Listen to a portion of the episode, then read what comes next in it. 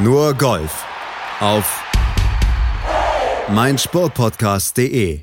Nur Golf auf meinsportpodcast.de mit dem Blick auf die aktuell laufenden Turniere Shriners Hospitals for Children Open und Open de Spania, obwohl wir die Open de Spania ein bisschen kürzer machen. Da haben wir nämlich ein Interview mit Marcel Siem von der European Tour bekommen und Bernhard Langer, der ist auch bei uns im Interview heute, dank der Kollegen von All for Radio. Aber Bevor wir dazu kommen, schauen wir auf die Shriners Hospitals for Children Open und wir müssen natürlich auch noch über das Thema Handykameras, Verschlussgeräusche sprechen. Und das machen wir natürlich hier bei nurgolf auf meinsportpodcast.de mit unserer Expertin Desiree Wolf. Hallo Desiree. Hallo Malte. Und du bist hoffentlich ein bisschen besser bei Stimme, hörte man zumindest schon bei der Begrüßung. Desiree, die Themen beziehungsweise das Thema Verschlussgeräusche bei Handykameras. Das hat uns in der großen Nur Golf-Sendung am Montag beschäftigt.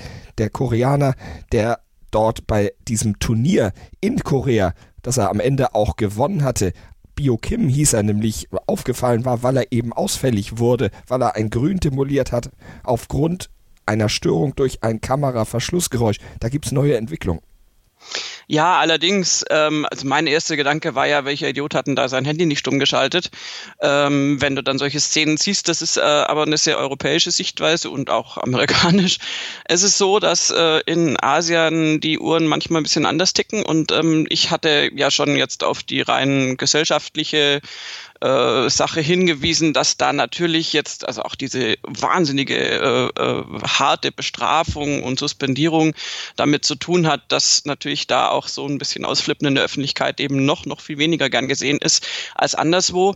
Aber zu diesem Handygeräusch gibt es tatsächlich die neue Information, was ich tatsächlich auch überhaupt nicht wusste, dass du in Südkorea und Japan ähm, Handys gar nicht ausliefern darfst, die äh, stummschaltbar sind. Oder anders gesagt, die Handys, da halten sich auch die großen Konzerne dran, also auch, das betrifft alle, alle, alle Fabrikate, müssen beim Fotografieren dieses Verschlussgeräusch haben. Das darf auch nicht stummschaltbar sein. Und zwar ähm, ist das äh, ja vom Gedanken her sehr interessant, nämlich um die Privatsphäre zu schützen, weil man da ganz am Anfang, ich meine, die waren ja auch Vorreiter letztendlich technologisch in der Hinsicht, sofort gedacht hat, okay, ähm, wenn man das stummschalten kann, kann ja jeder Fotos von jedem in jeder Situation machen, ohne dass der andere das merkt. Und wir schützen damit die Privatsphäre. Oder auch ähm, äh, war auch mal so formuliert, uh, to, to, prevent camera phones uh, from being used in ways offensive to public morals. Also wir sind bei einem Thema, wir schützen die Privatsphäre und ähm, das ist, äh, finde ich ehrlich gesagt, in unserer heutigen Zeit ja ein grundsätzlich moralisch guter Gedanke. Ich frage mich nur, wie das dann gehen soll, wenn wir jetzt äh, tatsächlich auch mit der PGA Tour äh, zu der ähm, nach nach äh, Südkorea kommen und nach Japan kommen. Ähm, und das ist äh, also der CJ Cup und, und dieses Soso Championship in, in Japan dann. Ähm, das sehe ich durchaus äh, problematisch weil wie willst du das letztendlich kontrollieren, dass da dann niemand genau das macht? Wir hatten auch bei John Rahm jetzt gestern schon wieder den Fall, dass er sich durch, äh, durch Publikum gestört gefühlt hat. Er hat äh, sich natürlich Gott sei Dank zurückgehalten, da irgendwelche Gesten zu machen, außer WhatsApp. Ähm, aber das ist ein heißes Thema. Also ich äh, kann mir vorstellen, dass das vielleicht dann nochmal schwierig wird, wenn wir noch so einen Vorfall haben sollten bei diesen genannten Turnieren, dann das CJ Bridges und das Soso äh, in Asien. Wenn ja dann auch Tiger Woods auf die PGA Tour zurückkehren wird und dann eben auch dieses Turnier in Japan spielen wird, also großes Problem und diese Suspendierung von Bio Kim, die hat ja dann auch noch für großen Wirbel gesorgt, jetzt auch bei der Shriners Hospitals for Children Open, denn zum Beispiel der Caddy von Kevin Naht, der spielte mit einer besonderen Kappe. Free Bio Kim. Ja, das, äh, das ist natürlich jetzt ein wahnsinnig hochgekochter Fall geworden. Äh, verständlich auch, weil diese Suspendierung von drei Jahren ist, ist wirklich krass. Und das haben sich sehr, sehr viele sowieso die, die jetzt weniger über die Hintergründe wussten, aber auch, auch sonst äh, reagierst du einfach spontan gerne so, dass du sagst, äh, sagen wir, sind die wahnsinnig, äh, wie können die dem jungen Golfer im Prinzip die Karriere kaputt machen und das geht doch nicht und so weiter. Und ähm, haben äh, natürlich auch ganz viele, wie wir es auch schon angesprochen haben am Montag in der Sendung auch gesagt, naja, äh, ähm, da haben PGA-Tour-Spieler äh, ähnliche Dinge aus Frust schon gemacht und äh, sind nicht eine einzige Woche dafür gesperrt worden. Ähm, und Kevin Na ist eben äh, ja ursprünglich koreanischer, also mit koreanischen äh, ähm, Vorfahren und war immer so eine Art Mentor auch für Biokim und ähm, hat das äh, ja, also hat es einfach ridiculous genannt, also lächerlich und ähm, seinen Caddy-Fans äh, entsprechend auch äh, siehe Mütze. und äh, ich bin gespannt, was da jetzt passiert. Ähm, ehrlich gesagt, also meine Prognose nach allem, was ich so aus Asien kenne, ich war ja einige Male dort schon beruflich, kann ich mir wiederum nicht vorstellen, dass die Korean PGA das zurücknimmt weil da wären wir jetzt beim kompletten Gesichtsverlust. Das ist für einen Asiaten praktisch nicht vorstellbar, normalerweise, also nicht in so einer öffentlichen Angelegenheit zu sagen, gut, okay, war vielleicht so ein bisschen hart, ziehen wir zurück, machen wir jetzt irgendwie ein halbes Jahr draus oder irgendwie oder nur eine Geldstrafe. Ist aus meiner Sicht überhaupt nicht vorstellbar. Insofern, ähm, also wie, wie gesagt, aus meiner Sicht kann sich alles irgendwie geändert haben inzwischen, aber ich bin gespannt, was das jetzt noch für Wellen schlägt. Ich glaube, dass wir da noch nicht das letzte Kapitel der Story erreicht haben werden wir sicherlich hier bei Nur Golf noch drüber sprechen. Und jetzt sprechen wir über die Shriners Hospitals for Children Open und über die Führung von Nick Taylor. 63 hat er gespielt, eine von elf bogiefreien Runden des ersten Tages in Las Vegas. Minus 8, also sein Score. Er führt vor Brian Harmon und Brian Gay. Die haben minus 7, respektive minus 6. Und mit minus 6, da liegen gleich mehrere auf dem geteilten dritten, unter anderem auch Phil Mickelson. Über den sprechen wir natürlich auch gleich noch. Aber Vorher müssen wir über Nick Taylor sagen, 14 Fairways in Regulation getroffen. Alle 14 Fairways. Ja, das ist ähm, mal eine schöne Statistik, die würde sich jeder gerne an die Brust heften. Und ähm, Nick Taylor hat letztendlich nur auf den ersten beiden Löchern Probleme gehabt und mit Probleme gehabt ähm, meine ich jetzt lediglich, dass er halt da mit Mühe nur das Paar äh, dann irgendwie gescratcht hat. Aber ähm, danach lief das wie Butter und ähm, und äh, das ist natürlich schon einfach äh, auf diesem Platz auch durchaus sehr hilfreich, wenn du natürlich wirklich die Greens in Regulation erreichen kannst, ähm, wenn du die Fairways triffst und ähm, ja, Taylor hat äh, einfach komplett auch das Beste gemacht. Er hatte Spitzenbedingungen, ähm, er hat äh, genau die richtige Zeit erwischt sozusagen des Tages, ähm, um da wirklich auch dann äh, blessurenlos rauszugehen ohne Bogey. Und äh, insofern, also so Tage, ehrlich gesagt, also ich will das jetzt nicht beschreien, aber hast du eigentlich selten, wo es wirklich also so dermaßen ohne irgendein Bogeychen irgendwo noch reinzustreuen läuft. Äh, das sehen wir bei fast allen anderen Scorekarten, also alles, was dann weiter unten platziert ist, auf jeden Fall. Ähm, und insofern hat Nick Taylor da jetzt super vorgelegt müssen wir halt gucken, wie er das jetzt äh, weitermacht, was da jetzt die Folgetage kommt, ob er das mhm. aufrechterhalten kann. Aber eine Grundlage hat er schon mal geschaffen. Auf jeden Fall. Und das hat er zum sechsten Mal in seiner Karriere geschafft, alle 14 Fairways zu treffen. Also das ist ein sehr regulär äh, gut spielender, konstant spielender Junge, obwohl er 2014 seinen letzten Turniersieg feiern konnte. Schon ein bisschen her. Sanderson Farms Championship. Und er hat jetzt bei diesem Turnier, bei der Shriners Hospitals for Children Open für Novum für sich selber gesorgt. Er hatte noch nie nach einer Runde 1, 2 oder 3 in Führung gelegen. Das hat er jetzt mal gemacht. Das hat er jetzt geschafft. Mal gucken, wie er sich dann weiter durch dieses Turnier dann hangeln wird. Gucken wir auf Phil Mickelson. Der gibt sein Saisondebüt auch in Las Vegas. Zum ersten Mal seit, glaube ich, 2005 ist er wieder bei diesem Turnier am Start, hat das in der Vergangenheit insgesamt erst dreimal gespielt, schon einen zweiten und einen dritten Platz geholt, aber das ist alles ewig her. Der dritte Platz, glaube ich, 1994 mal, also das ist ja schon fast oh, nicht mehr süß. wahr.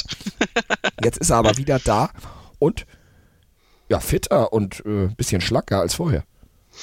Ja, ähm, also das war jetzt wirklich die erste Turnierrunde von Phil Mickelson seit, seit Februar, die irgendwie wirklich mal so richtig in Ordnung ging.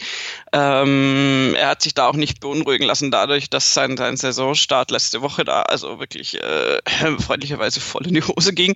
Ähm, aber Phil Mickelson hat sich ähm, ja auch so ein bisschen so allgemein philosophisch positioniert und meinte eben, dass er ja, also dass er also so grundsätzlich eben ja auch äh, so wahnsinnig liebt, Golf zu spielen und so lange noch Golf spielen möchte. Also er war da schon auch sehr perspektivisch in seiner Pressekonferenz. I have the greatest job in the world. I love playing the tour. I love the guy out here. Out here. I love the challenge of beating the guys out here. Also er war da sehr, sehr allumspannend. Aber er ähm, sagt halt auch, dass es natürlich Herausforderungen bringt, er wird auch nicht jünger, bla bla bla. Ähm, das heißt, dass er sich in, in Best Shape irgendwie bringen muss, dass er wirklich trainieren muss und ähm, dass ihm das aber auch dann wieder eine Richtung gibt und dass ihm das dann einen Fokus gibt. Und ähm, äh, ja, also unterm Strich äh, hat er gesagt, also ähm, dass äh, er eben erst jetzt so richtig draufkommt, dass halt äh, so Essen und äh, Working Out und, und so der ganze Lifestyle irgendwie ist halt sehr persönlich und jeder muss gucken, wie er damit zurechtkommt und äh, das ist sehr wichtig und er hat es da eine Weile gebraucht, um das rauszufinden und äh, jeder ist aber für seine eigene Gesundheit verantwortlich und und äh, er sagt halt, I haven't done a great job of, of that throughout my career, also sprich, er hat sich da zu wenig drum gekümmert und ähm, jetzt ist er so auf dem Trip und überhaupt, er hat mehr Energie und das äh, Working Out hilft ihm. Also Phil Mickelson auf so einer ich trainiere jetzt und ich esse gut und ich halte mich fit Linie, das hat er das letzte halbe Jahr ja schon praktiziert und immer wieder irgendwelche muskelbehäuften Teile seines Körpers auch gepostet. Ähm, das ist jetzt grundsätzlich natürlich nichts gegen einzuwenden. Natürlich ist es wichtig, dass du, wenn du auf die 50 zugehst, da dich fit hältst und, und überhaupt, um mit den Jungen Schritt zu halten, auch. Ähm, jetzt gucken wir halt mal auch bei ihm. Jetzt äh, war mal wieder eine gute Runde dabei. Das kann, das kann Phil Mickelson schon beflügeln. Aber äh, ja, das ist trotzdem die Frage, wie er die nächsten drei Tage da jetzt sich, sich präsentiert. Weil er ja auch durchaus, wenn wir jetzt schon gerade von sich fit halten, im Alter sprechen, ein, zwei äh, jüngere Kollegen noch rumhüpfen, die ja auch ein bisschen wissen, wie Golf spielen geht. Fit halten im Alter, später hier auch noch ein Thema, weil wir Bernhard Lange ja noch im Interview haben. Aber bevor wir dazu kommen, bleiben wir noch ein bisschen in Las Vegas und schauen aufs Leaderboard und wir sehen einen ja, sehr bekannten Namen, Köpker, nämlich auf dem geteilten achten Platz. Ist aber nicht Brooks Köpker, sondern Chase Köpker, der seinen Bruder auf der ersten Runde mal um vier Schläge erstmal abgehängt hat. Ja, ähm, ich glaube, die Gelegenheit hat er nicht gar so oft, was ja schon dran liegt, dass er bisher eben auf der European Tour äh, gestartet ist und ähm, ja, noch gar nicht so auf PGA Tour gespielt hat und die Chance hat aber jetzt genutzt und ähm, ja, hat natürlich auch ähm, gesagt, dass er das auch beim Abendessen dann durchaus noch thematisieren würde, dass er ihn da abgehängt hat. Ähm, aber auch äh, Chase Köpker äh, weiß natürlich so ein bisschen, wo da der Hammer hängt, auch familiär bedingt und ähm, hat dann letztendlich auch gesagt, it's nice, but you know, he's so good, he's so good. Also es, ja, also Chase Köpka ähm, wird da jetzt gucken, dass er da natürlich dran anknüpfen kann. Brooks Köpka, so ein bisschen, wie wir es ja schon angesprochen hatten, das ist kein Major, also, also hat er vielleicht nicht so Lust. Das ist jetzt natürlich scherzhaft gemeint. Aber mit der Minus eins, die er gerade noch auf dem 18. Loch ähm, erarbeitet hat, sonst wäre es tatsächlich nur ein paar Ergebnis gewesen, ja, hat er jetzt nicht so brilliert, sagen wir es mal so. Apropos brillieren, das erwartete man auch von den Young Guns, Matt Wolf, Colin Morikawa und Joachim Niemann, die ja sehr im Fokus standen nach ihren guten Leistungen so in den letzten Monaten. Wie haben die sich geschlagen? Oh, ähm, schön, schön, äh, schön, nicht schön, aber gut. ähm, es ist wahnsinnig interessant, die zu beobachten, weil sie eben auch so unterschiedlich spielen. Und ähm, ich meine, ich musste mal gucken, das ist, äh, also Joaquin Niemann hat, hat ein nettes Witzchen gemacht. Ähm, und zwar äh, Matt Wolf, Colin Morikawa und Joaquin Niemann zusammengerechnet, alterstechnisch sind 64 Jahre alt. Und, äh, und er hat halt, Niemann hat gesagt, wir drei zusammen sind gerade mal so alt wie mein Caddy. Ähm, das stimmt nicht ganz, aber ähm, so ungefähr. Also da hat er ein bisschen schön gerechnet. Und ähm, ja, also mit 20 Niemann, 20 äh, Wolf und 22 Morikawa haben wir natürlich echt Young Guns draußen und die haben sich sehr, sehr gut präsentiert, finde ich. Ähm, Niemann mit seiner 69 jetzt nicht ganz so brillant, ähm, aber vielleicht auch eben ein kleines Noch noch dazu. Ähm, aber Wolf und Morikawa das ist unglaublich faszinierend, denen zuzugucken, wie die Golf spielen und ähm, haben prompt dann auch das gleiche Ergebnis gespielt, eine 67, äh, erspielen das auf eine sehr unterschiedliche Art und Weise, wie ich finde. Ähm, das ist, äh, ja, also Wolf natürlich mit seinem unglaublich unkonventionellen äh, Schwung, der einen tatsächlich so ein bisschen schwindlig macht, wenn man da länger zuschaut. Ähm, Morikawa ist so ein, so ein, so ein Bilderbuchbeständiger Typ. Und ähm, die haben da wirklich ähm, schon, schon tolles Golf gezeigt und auch ähm, ja, Matthew Wolf gab es eine Szene zum Beispiel, wo der einen Tick äh, im Vorgrün oder außerhalb des Grüns lag und sein Caddy ihm dann Anweisungen gegeben hat. Das hat man sehr, sehr schön über die Mikros gehört. So irgendwie, ja, so, so, so und, und spielt dann so hoch. Also ging um einen Pitch und wie er den auszuführen hat. Und, äh, und äh, Matthew Wolf hat die ganze Zeit so Probeschwüge gemacht und immer so, mhm, mhm. Und der Caddy hat ihn so informiert und dann ähm, äh, kam natürlich die Frage, die dann immer kommt, are you good with that? Und Wolf ja, aha, äh, okay, go for it, bla bla bla. Und so, und dann hat er sich hingestellt, zack, draufgehauen und genau das gemacht, was er machen sollte. Und das, das war irgendwie so, habe ich nur gedacht, so, ja, das ist schon wie so bei so einem äh, routinierten Tourspieler einfach. Und ich meine, das ist er ja noch nicht, so lange ist er nicht dabei.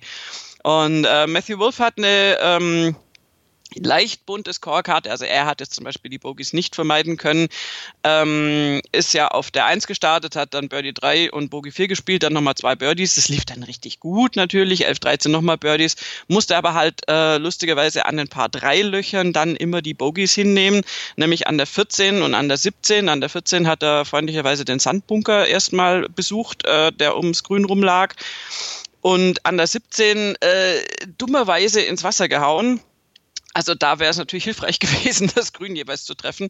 Ähm, das hat er dann mit einem Bogie immer noch ganz gut gerettet. Also zumindest die 17 war ganz gut gerettet. Und insofern, ähm, ja, ist das der, der Way of Matthew Wolf. Bei Colin Morikawa sieht das ganz anders aus. Der kam nämlich relativ schlecht in die Runde. Ähm, hat erstmal ein Bogey gespielt auf der 2, dann ein mickriges Birdie, Entschuldigung, auf der 7, dann nochmal ein Bogey auf der 8 und da habe ich dann gedacht, so, uh, ich weiß ja nicht irgendwie, ob der jetzt irgendwie gerade so einen schlechten Tag möglicherweise hat heute. Ja, und das hat sich Colin Morikawa auch gedacht, beziehungsweise dass er es nicht haben möchte und dann spielte er halt einfach mal die Back 9, 10, 11, 13, 15, 16 im Birdie. Hm, kann man machen. Und dann kommt er natürlich auch mit einer Minus 4 raus. Also unterschiedliche Arbeit gearbeitet, aber, aber wirklich tolles Golf und ähm, ja, also selbst der Sky Reporter hat gesagt, äh, er würde am liebsten mit dem Flight, mit den Young Guns mitgehen. Das ist natürlich im Moment das Aufregendste, gerade wenn du in so einer ersten Runde bist. Ähm, und, und, und macht einfach Spaß zuzugucken. Ähm, und äh, schauen wir einfach mal, ob sich Joachim Niemann, der wirklich eine sehr, sehr gute Backnine gespielt hat mit drei Birdies, der hatte halt auf den Frontline auch so ein bisschen zäh mit zwei Bogies, einem Birdie äh, noch nicht so richtig gut losgelegt. Ähm, ob der auch noch in Fahrt kommt und da, da geht dann so richtig was ab. Also das macht Spaß und ich, ich freue mich, dass wir da so, dass wir da so junge, äh, nicht Revoluzzer haben, aber so Young Guns, die da richtig, richtig äh, Bock haben und richtig gutes Golf auch zeigen. Wir werden es am Montag bei nur Golf hier auf mein Sportpodcast.de natürlich überprüfen. Ich sage schon mal vielen Dank, Desiree. Gerne. Und wir hören uns gleich nochmal wieder dann mit Marcel Sieben und Bernhard Langer in kurzen Interviews. 100% Sport. Jederzeit auf Abruf. Auf mein Sportpodcast.de. Willkommen bei mein Sportpodcast.de. Wir sind Podcast. Wir bieten euch die größte Auswahl an Sportpodcasts, die der deutschsprachige Raum so zu bieten hat. Über 20 Sportarten, mehr als 45 Podcast-Serien, über 9000 veröffentlichte Podcasts und über 5 Millionen Podcast-Downloads allein im Jahr 2018. Wir sind Podcast.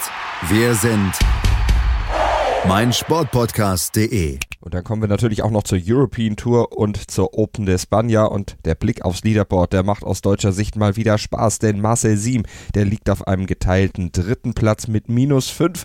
Drei Schläge hinter dem führenden Christian Kroh Johannesen, zweiter der Lokalmatador Adri Arnaus und auf diesem geteilten dritten Platz zusammen mit Marcel Siem liegt unter anderem Dean Burmeister, Jamie Donaldson, Andrea Pavan Rafa Cabrera Bello und auch John Rahm. Und auch der rechnet sich natürlich genauso wie Rafa Cabrera Bello einiges aus für dieses Turnier, für die Open de Spanja. Aber auch von Marcel Siem können wir nach dieser tollen ersten Runde einiges erwarten. Bogiefrei ist er geblieben, hat insgesamt fünf Birdies gespielt auf der 4, auf der 5, auf der 8, auf der 9 und auf der 15 und am Ende sein Spiel zusammengehalten.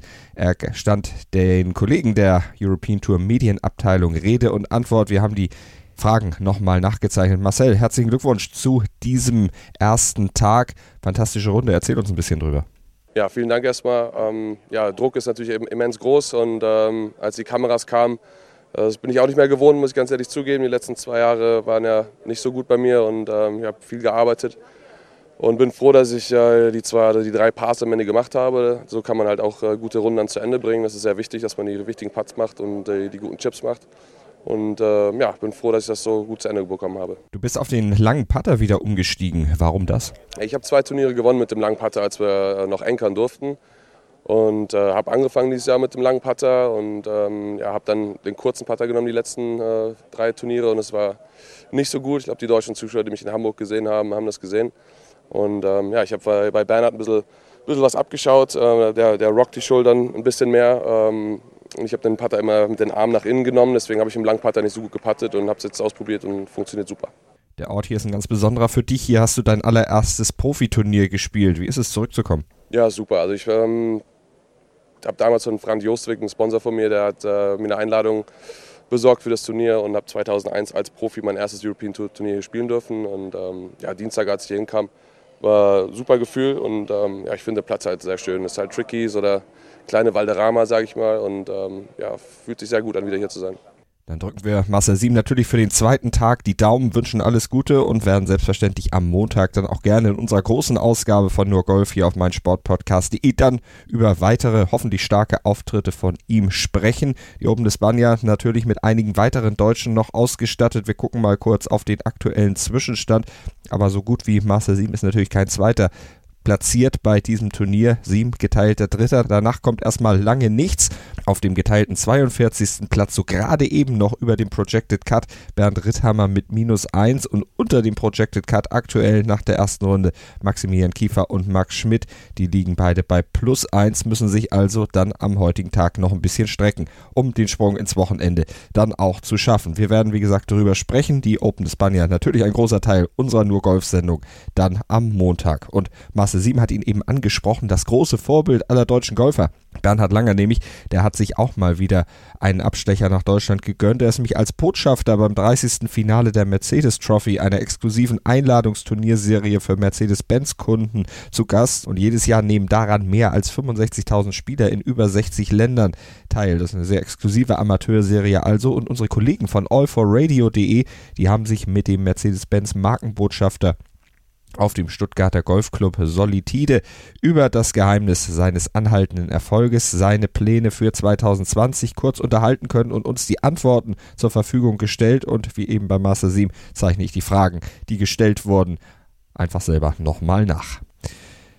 Herr Langer, Sie haben in diesem Jahr erneut die Senior British Open gewonnen und damit Ihren Tourrekord auf elf Siege bei Major-Turnieren für Spieler über 50 Jahre geschraubt. Was tun Sie eigentlich, um körperlich und geistig so fit zu bleiben und Ihr herausragendes Niveau zu halten? Ja, inzwischen mache ich ab und zu mehr Pausen, wie das früher war und äh, freue mich auf andere Dinge und das, äh, wenn ich dann ein paar Tage weg bin vom Golf, dann habe ich wieder den Biss, hat an mir zu arbeiten und zu trainieren, aber ich gebe mir auch mehr Zeit zum Regenerieren, äh, mache auch viel Fitness inzwischen, mehr wie früher, weil ich es einfach brauche und äh, weiß, was für mich gut ist und was nicht gut ist. Viel zitiert, immer wieder gefragt, welchen Anteil hat denn Ihr Glaube an Ihrem Erfolg?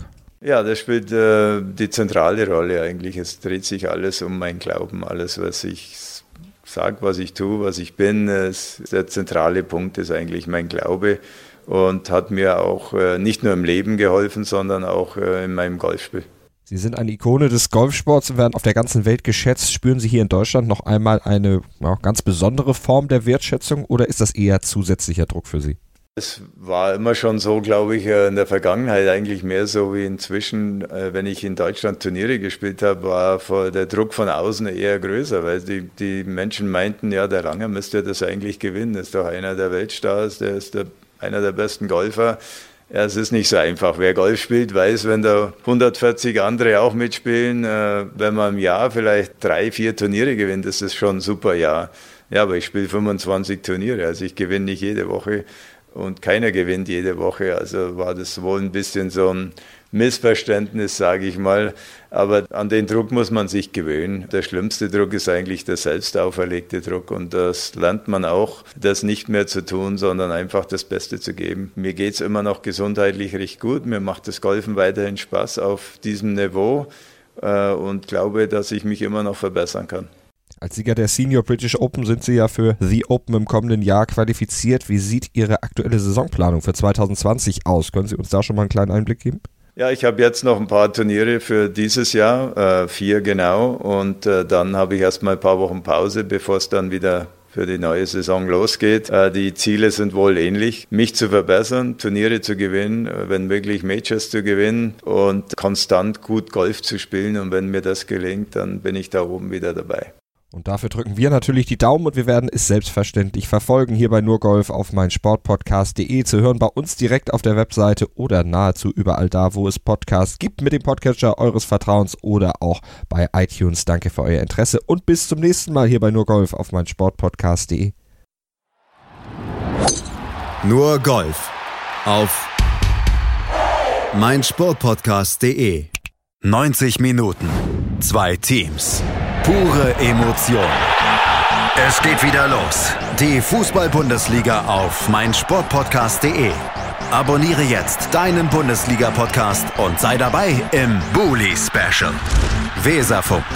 Auf die Zirbelnuss. Füchsle Talk. BV Beben. Unter Flutlicht. Werkskantine am Wasserturm. Und viele mehr. Die Fußball-Bundesliga auf meinsportpodcast.de